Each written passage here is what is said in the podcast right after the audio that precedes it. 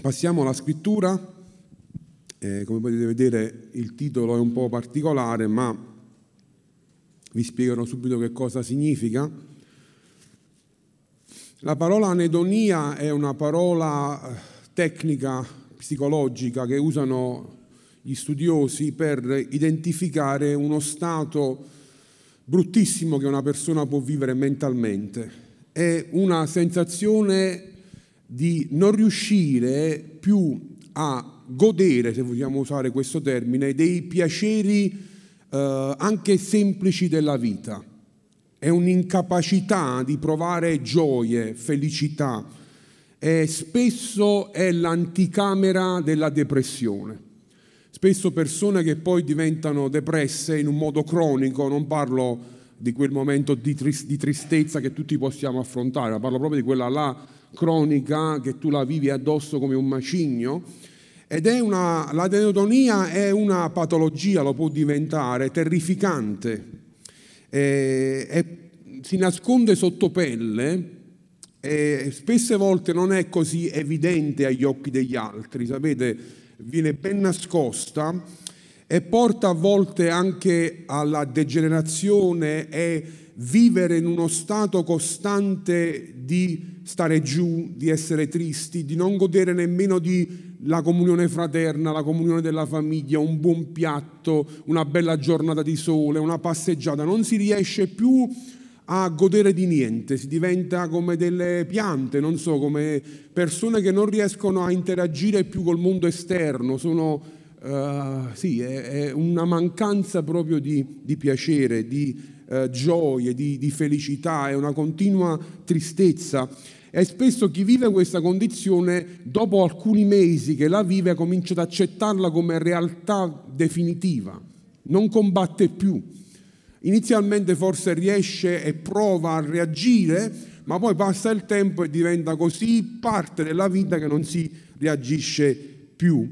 E una delle caratteristiche principali dell'anedonia nel mondo scientifico psicologico è l'apatia persone che non reagiscono più, persone che non combattono più, quindi subiscono in un certo senso tutto quello che accade, dall'altro canto non riescono ad avere una reazione perché sono così apatiche, così spente, ecco un termine migliore forse è questo, che non riescono più a fare questo. Uno dei casi più conosciuti, non so se vi ricordate, è successo un po' di anni fa, il figlio di Lori del Santo, non so se vi ricordate, che lui si è suicidato e dopo un po' uscirono notizie che eh, venne fuori che lui viveva questa situazione, era, aveva l'anedonia, cioè nonostante lui fosse in una famiglia abbastanza benestante, dove non gli mancava niente economicamente, vivesse una, una situazione abbastanza adagiata, lui viveva questa condizione psicologica così forte che a un certo punto purtroppo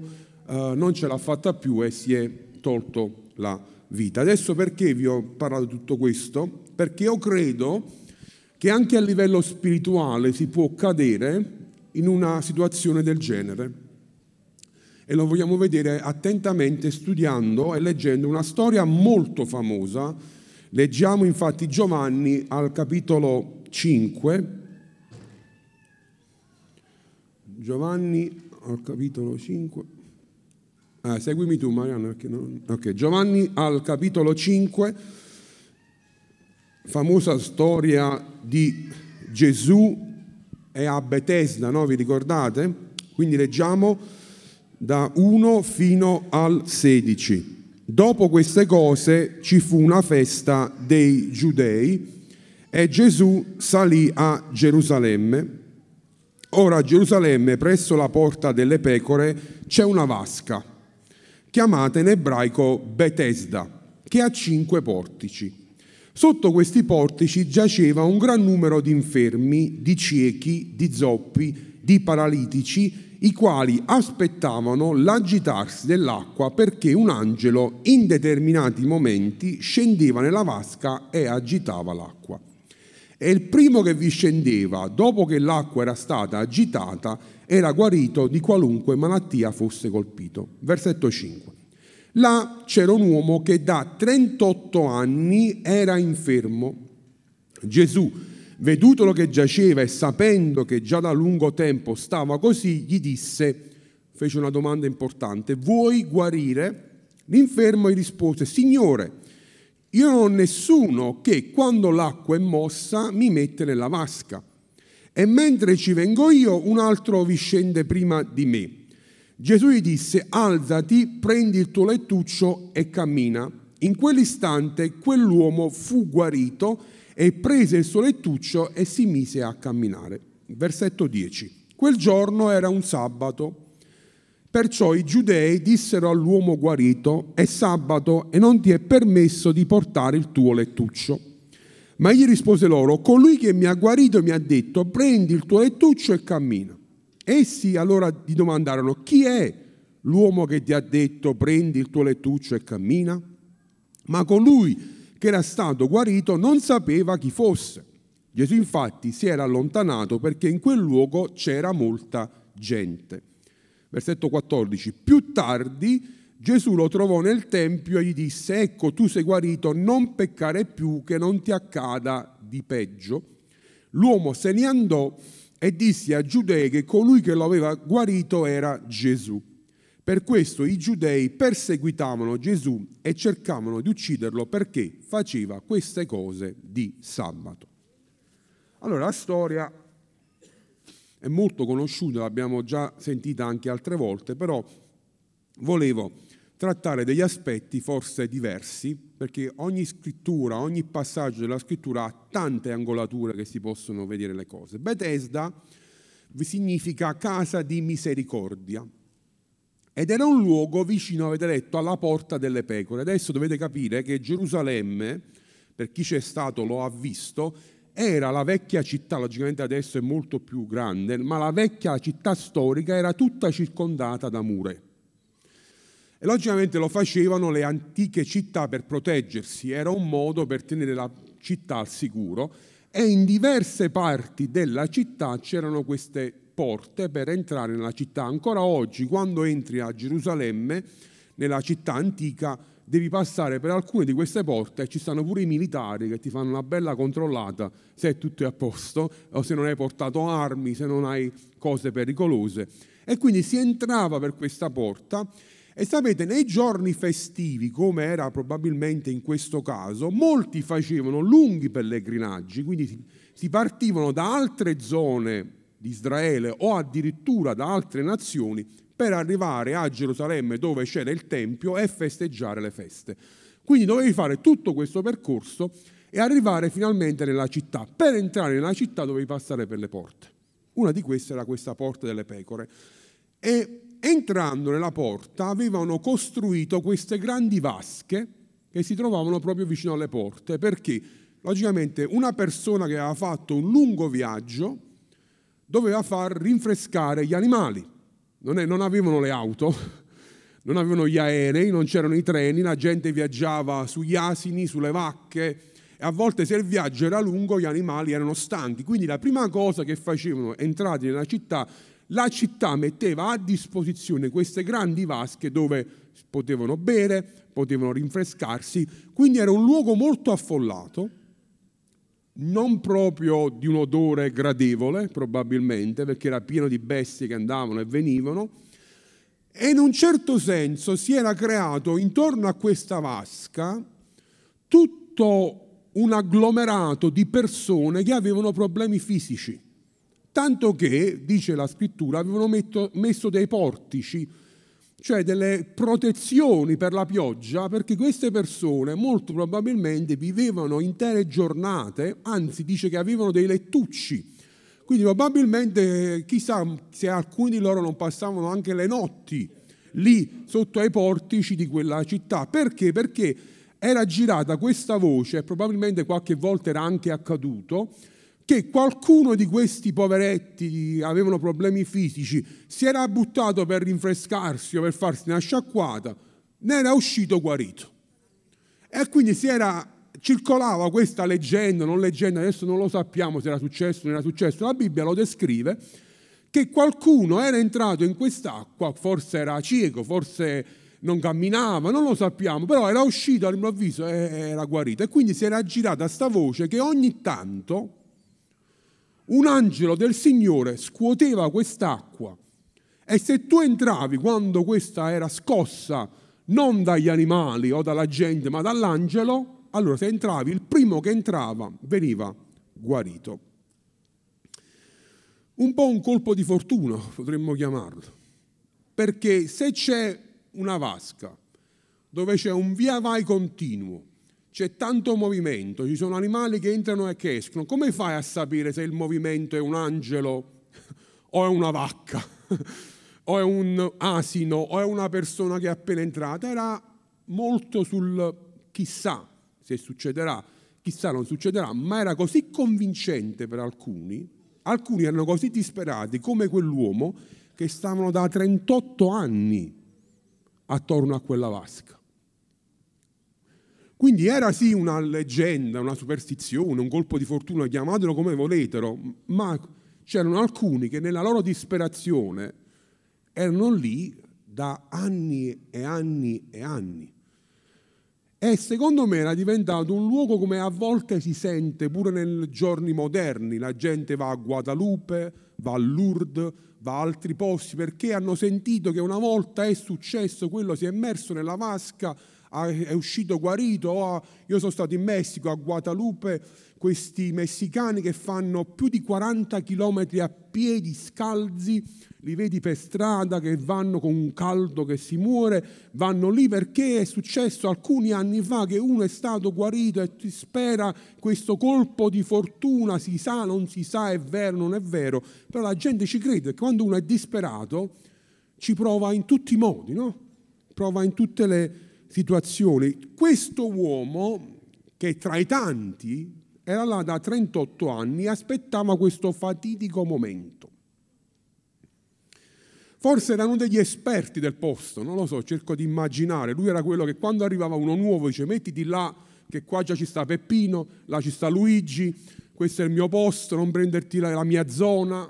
No, ormai 38 anni è una vita, fratelli, 38 anni è una vita.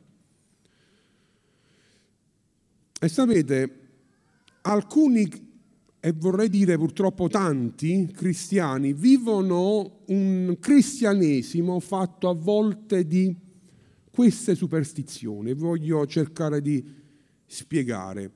Cioè aspettano l'intervento di Dio come se fosse un colpo di fortuna. Non ricercano più la presenza di Dio, non ricercano più la comunione di Dio, ma in un certo senso hanno quest'idea, se io continuo a frequentare il luogo di culto, prima o poi chissà qualcosa Dio farà, come se fosse un, un colpo di fortuna.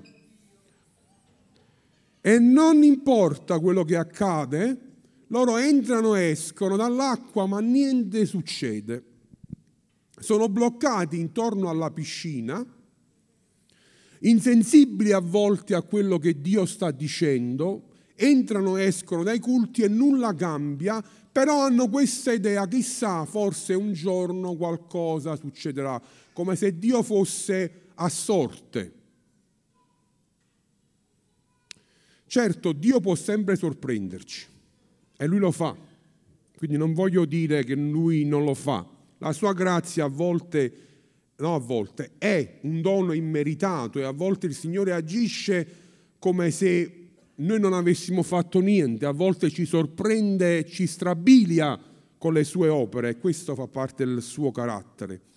Però l'idea che diventiamo apatici impassibili, insensibili, è un grande rischio nella vita spirituale. Io voglio dirti stamattina, fratello e sorella, che più di agitare l'acqua, Dio vuole agitare te. Noi cristiani siamo un po' come i farmaci, avete letto su alcuni farmaci, sta scritto agitare prima dell'uso bisogna fare una bella scossa. E a volte Dio ci deve prendere, per rimuoverci dall'apatia spirituale che a volte viviamo e ci deve scuotere un po'.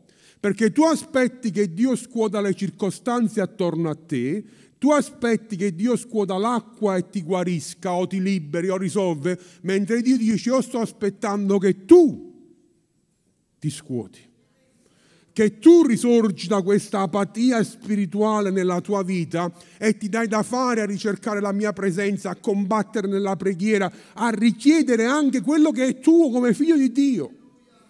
Perché molte volte aspettiamo il colpo di fortuna, ma questa è la tradizione vecchia da dove veniamo, che Dio ogni tanto fa qualcosa a chi lui sceglie secondo un arbitrario modo di fare che non conosciamo. E ripeto, Dio fa le sorprese, Dio ci sorprende, ma nella scrittura non è così.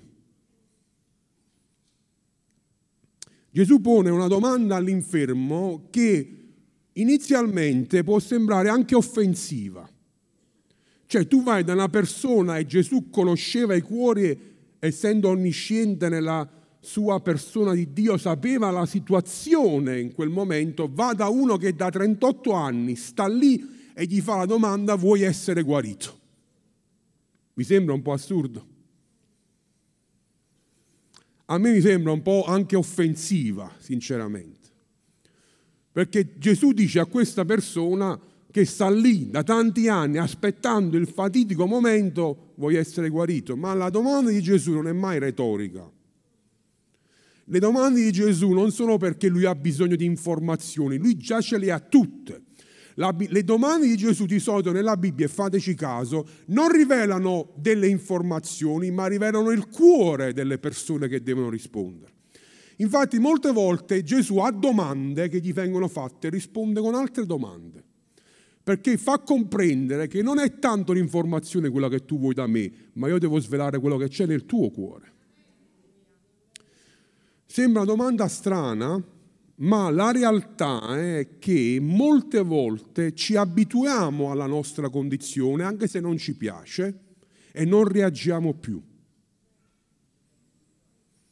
Diventiamo così religiosi e insensibili che diventa quasi piacevole, e comprendetemi tra tante virgolette, a nessuno piace vivere male, ma a volte ti abitui così tanto a quella condizione che poi l'idea di sforzarti per uscirne non la vuoi fare più. A volte siamo stati ultimamente con alcuni dei nostri giovani a dare una mano, a un, eh, alcuni dei nostri fratelli ci vanno spesso, a dei ministeri qui, delle chiese che vanno ai clochard, i senza tetto, a dare una mano, a portare del cibo e parlando con alcuni dei responsabili, alcuni mi hanno detto ma sai quante volte gli abbiamo proposto di cambiare vita? di lasciare la strada, di entrare nel nostro centro dove hanno un letto, un, un pasto caldo. Non ci sta niente da fare. Non vogliono, non vogliono uscire, sono abituati a quella condizione che per noi esterna è assurda. Vivere in mezzo a una strada ma dopo tanti anni è come se la strada entra nel tuo sangue e ti abitui a quel punto che la casa o un ambiente dove ci sono poi delle regole, logicamente, non ti piace, non, vuoi, non ci vuoi stare. O vengono due o tre giorni e fuggono e ritornano a quella pozza, a quella Bethesda, sperando che un giorno, che tutti poi sperano di lasciare la strada, però poi quando gli proponi una realtà vera per lasciarla non ci vogliono andare perché sperano che chissà un giorno magicamente usciranno dalla strada. Sapete, il cambiamento, tutti lo gridiamo, lo vogliamo, ma non è così semplice. Siamo all'inizio dell'anno, no? Tanti fanno tanti buoni propositi per il nuovo anno, di solito è così. Sapete la percentuale di chi li porta a compimento? Il 10%. Solo il 10% è una statistica generale delle persone che ti danno dei propositi nuovi per il nuovo anno arrivano a San Valentino, perché già per febbraio già è tutto dimenticato, già è andato nel dimenticatore, perché fratelli, il fatto che cambia un numero sul calendario non cambia assolutamente niente se tu non vuoi cambiare. Il fatto che da 3 hai messo 4, che pensi che il numerino all'improvviso ti trasforma la vita? No, fratello caro, no, sorella cara. Non ti guarisce assolutamente niente. Il cambiamento non è qualcosa che subisce, è qualcosa che tu metti in moto. Sapete la definizione di pazzia? La pazzia è fare sempre le stesse cose aspettandosi dei risultati diversi. Molti si aspettano risultati diversi facendo sempre le stesse cose, quando il risultato è sempre quello. Perché se tu, adesso abbiamo tanti fratelli qui che fanno gli imbianchini, tu stai pittando bianco, perché ti aspetti che il muro diventa blu? Se tu continui a comprare pittura bianca e continui a imbiancare col bianco, non, non diventerà mai blu. Se non prendi un po' di colore e cominci a versare dentro e cambi le situazioni. Molti vivono una pazzia spirituale, fanno sempre le stesse cose, non cambia la loro vita, non si attivano nelle cose spirituali e pensano che un giorno fatiticamente l'acqua, qualche angelo la muove e il miracolo arriva. Non arriva niente. Ma Gesù ti volge la stessa domanda che ha fatto a quell'uomo. Tu vuoi guarire? O stai aspettando il colpo di fortuna? Il cambiamento è sacrificato. E noi esseri umani, purtroppo, amiamo il piangerci addosso. È una delle cose che sappiamo fare meglio di tutti. E adesso non voglio sminuire i problemi che ognuno ha. Me ne guardi il Signore. Ognuno di noi attraversa cose anche molto difficili, quindi comprendo che a volte, comprendo che a volte è difficile. E non voglio minimizzare i problemi di nessuno, né pensare che i miei sono più grandi dei tuoi o viceversa, assolutamente no. Però il vittimismo, così chiamato, è molto pericoloso nella sfera spirituale perché ti porta a vivere nell'anedonia spirituale, cioè nell'apatia. Quando Gesù fa quella domanda, vuoi essere guarito? Come risponde? Lo voglio rileggere solamente io. Dice, Signore, io non ho nessuno che quando l'acqua è mossa mi metta nella vasca, mentre io ci vengo, un altro scende prima di me. Non ha detto un sì secco tu vuoi guarire? Sì. Vuoi guarire? Certo. No, Signore. Vedete, già significa che sta cominciando a capire qualcosa di Gesù. Ma qual è la risposta? In altre parole, non è colpa mia, è colpa degli altri. Se sto così. Avete letto pure voi quello che dico io? Signore, ma vuoi guarire? Invece di dire sì, voglio guarire. Signore, nessuno mi aiuta, quello è il problema. Quando l'acqua è mossa, nessuno, che io sono paralitico, il tempo che mi trascino con le mani, non ci arrivo all'acqua. Probabilmente qualcuno si è tuffato prima di me o l'angelo se n'è andato. E quando arrivo io, mi metto, mi faccio solo una zuppata d'acqua, ma non succede niente. Esco e le mie gambe non funzionano. Nessuno mi aiuta, anzi ti dico più, Signore. Tu vuoi sapere perché non sono guarito? Gli altri mi ostacolano. È colpa loro se sto così. Perché nessuno mi aiuta, anzi qualcuno va pure prima di me. Io mi sto avvicinando, mi sto quasi per toccare l'acqua e poi c'è un altro che probabilmente ha problemi alle mani, non alle gambe e si butta prima di me perché è più veloce. Stava trovando delle scuse davanti a Gesù. Gesù, la sua domanda rivela quello che c'è nel suo cuore. Lui si era abituato a quella condizione. 38 anni non so pochi, è una vita intera, o metà di una vita media italiana. Non è colpa mia se sto così. E quante volte questa frase l'abbiamo detta? Stiamo spiritualmente a terra, troviamo sempre, è colpa degli anziani, è colpa dei diaconi, è colpa del pastore, è colpa di quest'altro, è colpa di quel fratello, è colpa di quell'altra cosa. Ci possono anche essere cose reali in tutto questo, ma la condizione ce l'hai tu e la domanda è sempre la stessa. Vuoi guarire? vuoi uscirne da questa situazione, se continui a scusarti invece di dire Signore, che dobbiamo fare? Come la dobbiamo affrontare?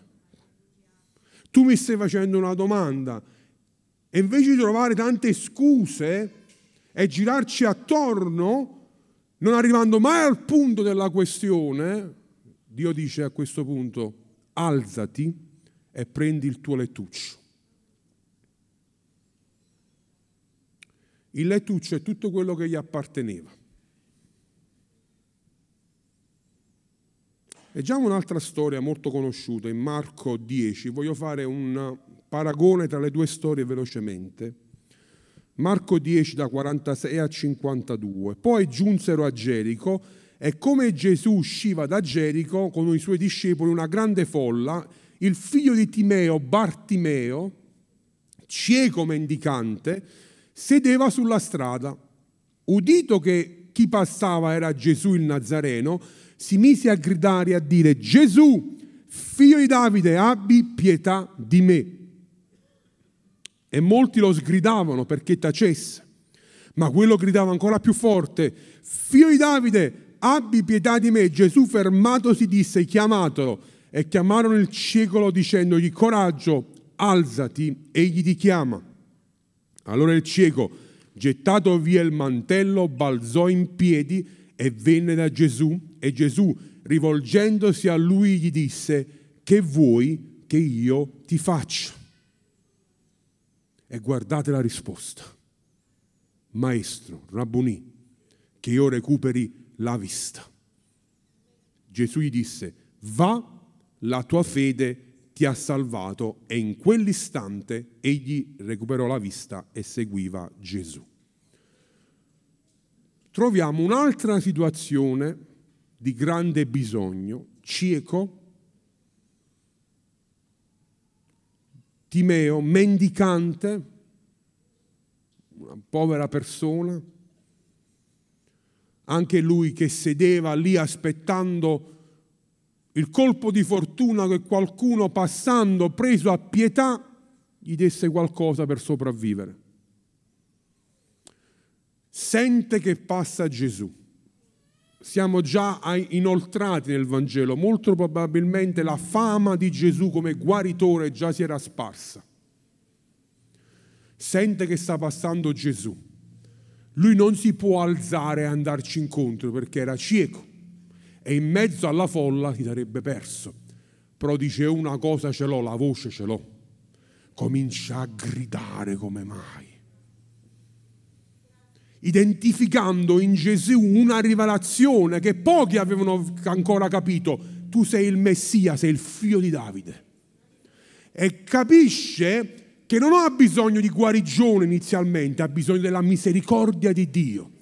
E grida, figlio di Davide, abbi pietà di me, figlio di Davide, abbi pietà di me, figlio di Davide, abbi pietà di me. E la gente sta zitta. Non gridare, stai zitto, la gente lo zittiva, lui figlio di Davide, abbi pietà di me. Questo è, la, è l'estremismo del bisogno, no?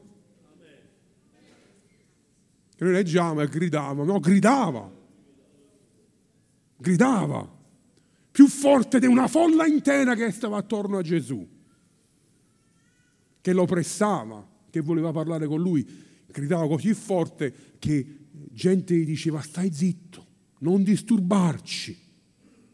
Non voleva saperne niente, nessuna ragione, perché lui sapeva se lui passa, chissà se ripassa. Mo è il mio momento, adesso è l'occasione, sta passando, poi chissà se ritornerà, non ritornerà, se ripassa per qui, se non ripassa. E Gesù lo manda a chiamare coraggio, alzati, egli ti chiama. Allora il cieco, gettato via il mantello, questa frase è straordinaria. Avete mai visto, ritornando al discorso di prima, persone senza tetto, i clochard? Quello, quel poco che hanno, il cartone, il materassino, il mantello, ma guai a toccarglielo per loro è oro, è prezioso, anche se fisicamente non vale niente, perché è sporco, è vecchio, ma guai a toccargli qualcosa del genere, diventano pericolosi e furiosi. Perché? Perché è come se entrassero in casa nostra e cercano di rubarci. E il loro è quello che gli appartiene, è poco, non gli vale niente, ma per loro è vita. Per me quel mantello puzzolente che a te non piace, per me la sera non mi fa morire di freddo. Per me è tutto. Ma quell'uomo capisce, Bartimeo. Nel momento che lo chiama Gesù, lascia tutto dice la mia vita sta per cambiare. Lascia alle spalle tutto quello che era il suo passato e va a Gesù. E Gesù fa la stessa domanda con parole diverse. Cosa vuoi che io ti faccia? Può sembrare una domanda offensiva, pure questa, a un cieco, che cosa vuoi che uno gli fa? Uno che è conosciuto per guarire. Ma Bartimeo poteva dire, Signore, dammi 50 euro. O portami a pranzo fuori. Ho bisogno di mangiare. Ma lui non aveva altre intenzioni. E rispose, Maestro, che io recuperi la vista. Ma Bartimeo poteva anche lui trovare tante scuse. Non sappiamo se era nato cieco o c'era diventato, la Bibbia non ce lo dice. Ma immaginiamo che c'era nato cieco, come spesso succedeva all'epoca. Avrebbe potuto dire, tu mi chiedi che io voglio, perché mi hai fatto nascere così, tu che sei Dio? O se gli era successo, dove eri tu quando ho fatto quell'incidente, quando mi è venuta quella malattia e sono diventato cieco? Le scuse le poteva trovare. A voglia. Non sappiamo che età avesse, ma poteva dire dove stavi per 30 anni della mia vita. No, non ha trovato nessuna scusa. Non si è appoggiato sul dire è colpa di quello, è colpa di quell'altro, è colpa di quest'altro, è colpa di quell'altro che sto in questa condizione. Che vuoi? Bartimeo, che vuoi? Questa frase, alcuni studiosi della scrittura l'hanno ritrovata in altri manoscritti extra biblici. Questa frase, che vuoi che io ti faccia? che era una frase che dicevano i servi quando il capo, il nobile, rientrava a casa dopo una giornata di lavoro e diceva Giovanni, chiamando il suo servo, il servo andava sull'uscio, Signore, che vuoi che io ti faccia? Cioè il grido di quell'uomo, di quel mendicante, la disperazione trasforma Gesù nel suo servo. E Gesù usa di proposito quelle parole. Perché lui dice, io non sono venuto a signoreggiare su di voi, io sono venuto a servirvi. E Dio risponde sempre al grido, sempre, ma non risponde alle scuse. Dio non risponde al lamento che trova sempre negli altri la scusante per la condizione in cui stai. Non è colpa mia, è colpa degli altri. Può anche esserci una verità in questo, che hai avuto del male da parte degli altri, ma questo non ti fa uscire dalla tua condizione. Ti fa piangere addosso, sì, ti fa compiangere dagli altri, puoi trovare misericordia dagli altri, un abbraccio, un bacio, ma la tua condizione rimane sempre quella però. È come quando a volte per strada due si incontrano e mi sembra quasi che si fa a gara a chi ha più problemi. Mi è mai capitato? A me è successo 2023, eh, è successo questo, questo, questo, questo. Quell'altro dall'altra parte lo guardi e dice, non è niente. È stata una passeggiata per te, dovessi avere io, eh, come si dice da noi, fa chi mette la coppa, no? a chi aggiunge di più dei problemi perché dice tu hai avuto questo, ma sapessi è il 2023 da incorniciare per quello che ho subito. Può anche esserci della verità in questo, non sto dicendo che non sia vero, ma ti cambia il 2024? No. Il grido a Gesù sì. L'apatia no. Il vittimismo no. Il piangersi addosso no. L'entrare e uscire dai culti senza gridare al Signore no.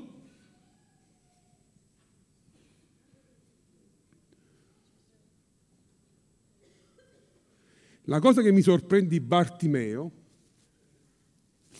rispetto a quello della piscina di Petesda è che mentre il primo viene guarito e non sa manco come si chiama Gesù.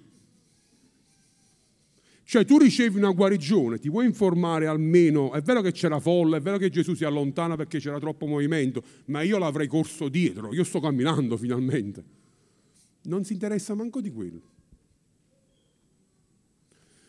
Bartimeo dice invece che recuperò la vista e seguiva Gesù.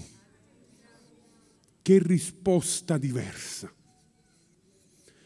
Lui non solo voleva vedere per vedere, lui voleva vedere per seguire.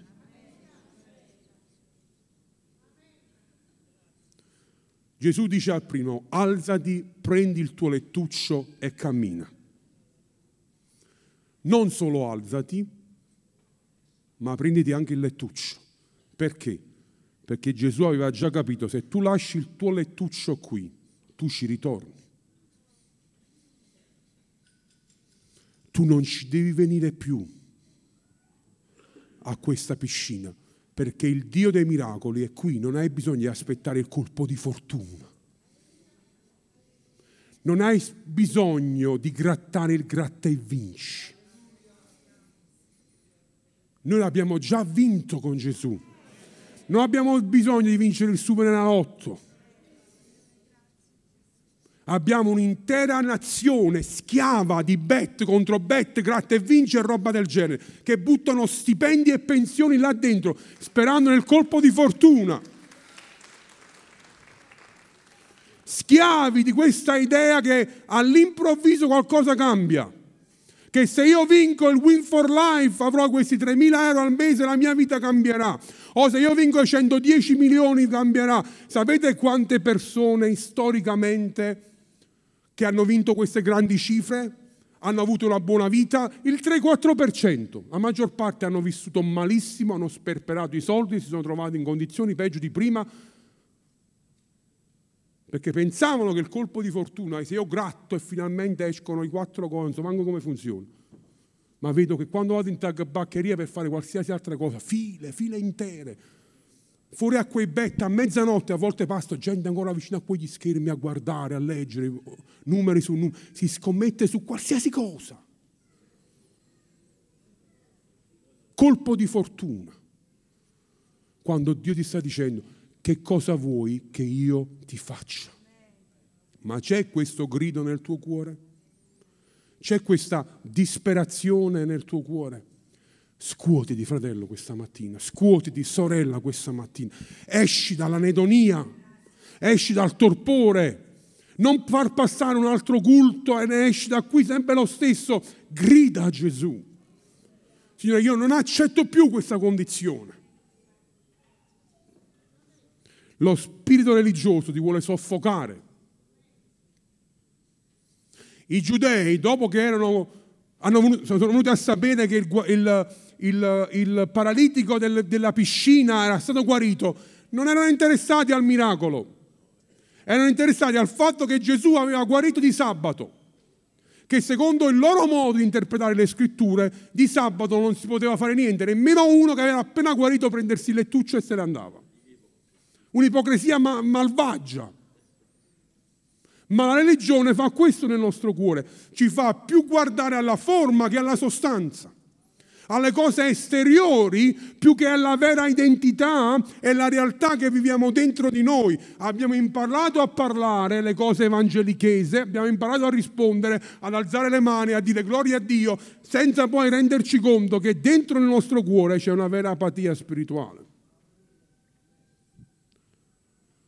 Lo spirito religioso è preoccupante perché mentre lo spirito di questo mondo ti fa sviare, ti fa allontanare, ti fa peccare e quindi dopo un po' di tempo te ne accorgi che le cose non stanno andando bene, lo spirito religioso è più sottile, ti addormenta, ti coccola, ti spegne nella Chiesa. È lì che è molto più pericoloso. Gesù ha avuto più contrasti con i religiosi che con i peccatori.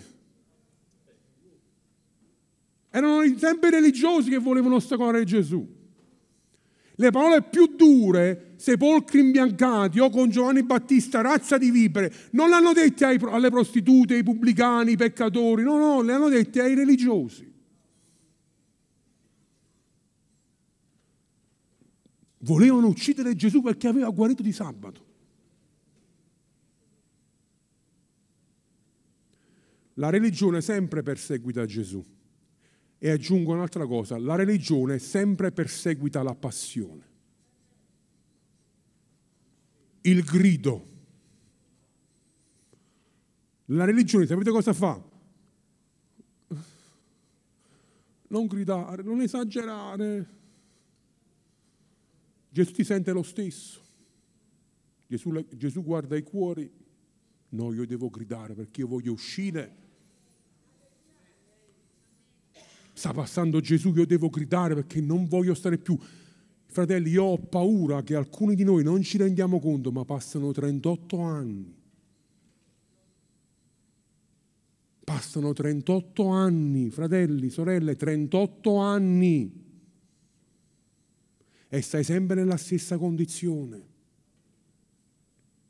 Spiritualmente parlando, sto parlando e, farà, e diventerà il 4 e diventerà 5 e diventerà 6 e diventerà 7, 8 e 9 e poi 30, 31, 32 se ci arriviamo e stiamo ancora a trovare scuse contro scuse e Gesù la domanda è sempre la stessa. Tu vuoi guarire? Cosa vuoi che io ti faccia? Gesù, io voglio seguirti voglio recuperare la vista per seguirti. E a questo uomo qui Gesù non dirà, stai attento che non ti capita di peggio. A quell'altro Gesù dovrà rincontrarlo, andrà di proposito, quello della vasca, lo va a rincontrare per dargli una specifica perché non lo aveva seguito. Anzi, era pure spione. Perché andò a riportare poi ai giudei chi era. È stato lui, vedete? Se dovete prenderlo è lui, eh, si chiama Yeshua. E gli ha detto, guarda che io ti ho guarito, ma non ritornare nel peccato che ti capita di peggio. A Bartimeo non gliel'ha dette queste cose, perché? Perché seguiva perché il miracolo aveva prodotto il seguire Gesù. E voglio concludere con qualcosa che poi probabilmente approfondiremo più avanti, ma qualcosa che Dio mi sta parlando molto, che noi, molti di noi, viviamo un Dio transazionale e non personale. C'è un Dio legato a quello che Lui fa per noi. come se fossero delle transizioni tra noi e Lui. Io ti prego perché tu mi dai il lavoro, io ti prego perché tu mi guarisci, io ti adoro perché tu mi hai dato la casa, mi hai dato la famiglia, gloria a Dio per queste cose, ma Dio vuole un livello più alto. Perché Dio non è solo un Dio di contratti, è un Dio di arrese è un Dio di personale e a volte ho visto proprio un'immagine in preghiera dove Dio prendeva la mia lista di cose che gli avevo chiesto, me la stracciava e dicevo quando è adesso che stiamo un po' io e te ci conosciamo?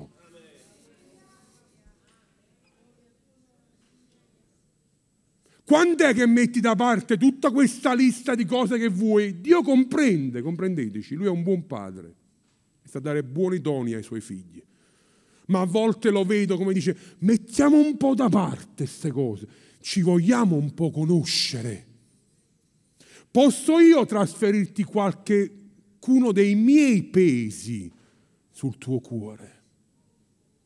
O stai solo a pensare quello che ti serve a te?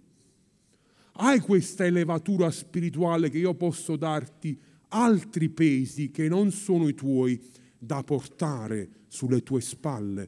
Perché? Perché ci conosciamo. O è un Dio solo transazionale il nostro?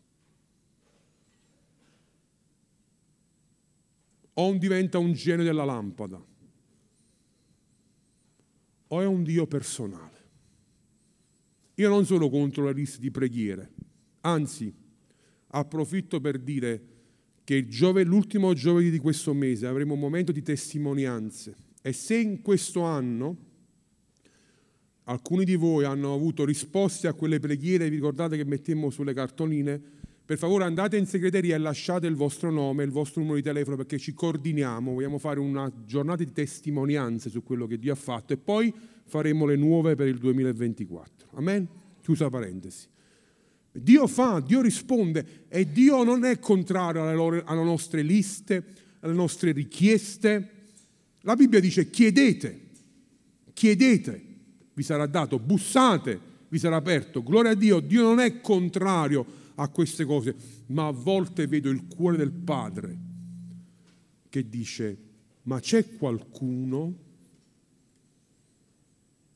che veramente non solo lo canta, ma lo vive Signore, io ti adoro per quello che sei, non per quello che fai.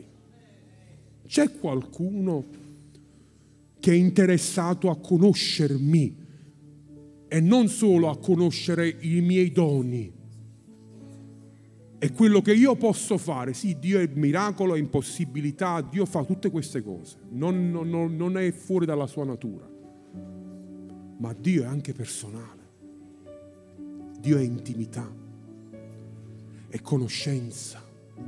E lui si vuole far conoscere. E a volte vuole mettere sul tuo, sul tuo cuore dei pesi che non sono tuoi, ma sa che tu li puoi portare perché adesso lo conosci. Piccole porzioni perché i pesi di Dio sono troppo grandi per qualsiasi uomo o qualsiasi donna. Ma lui a volte può condividere delle piccole porzioni del suo peso per gli altri con te, se lo conosci. Alziamoci in piedi.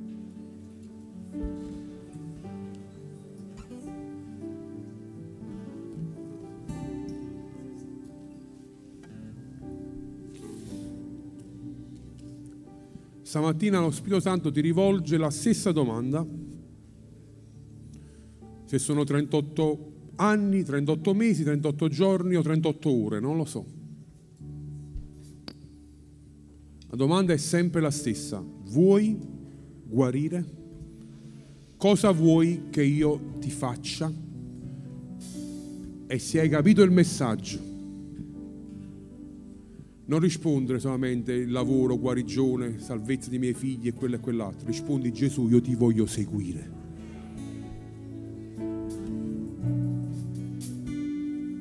Che vuoi che io ti faccia? Io ti voglio seguire io ti voglio conoscere perché ho capito il segreto. Prima il regno e poi le altre cose. Ho capito il segreto. Prima il regno e poi tutte le altre cose mi saranno date di più di quello che io chiedo. Se chiedo una cosa tu me la dai, ma è solo quella. Se io ti seguo tu mi dai tutto e di più. E il segreto è quello ma pochi lo capiscono. Pochi.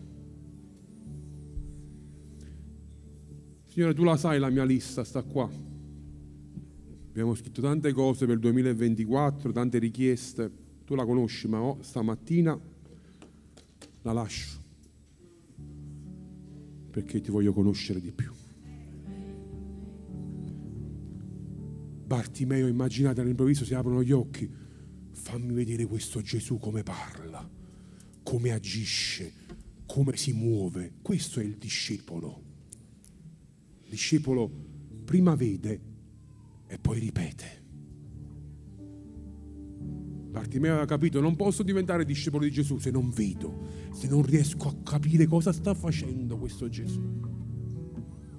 E quando finalmente ha recuperato la vista, invece di andare a gridare a mari e monti, ho visto, ho visto, vedo, vedo, no, Gesù non te ne andare perché io ti seguo. Io ti seguo. Non mi faccio risoffocare dalla religione. Io voglio seguirti.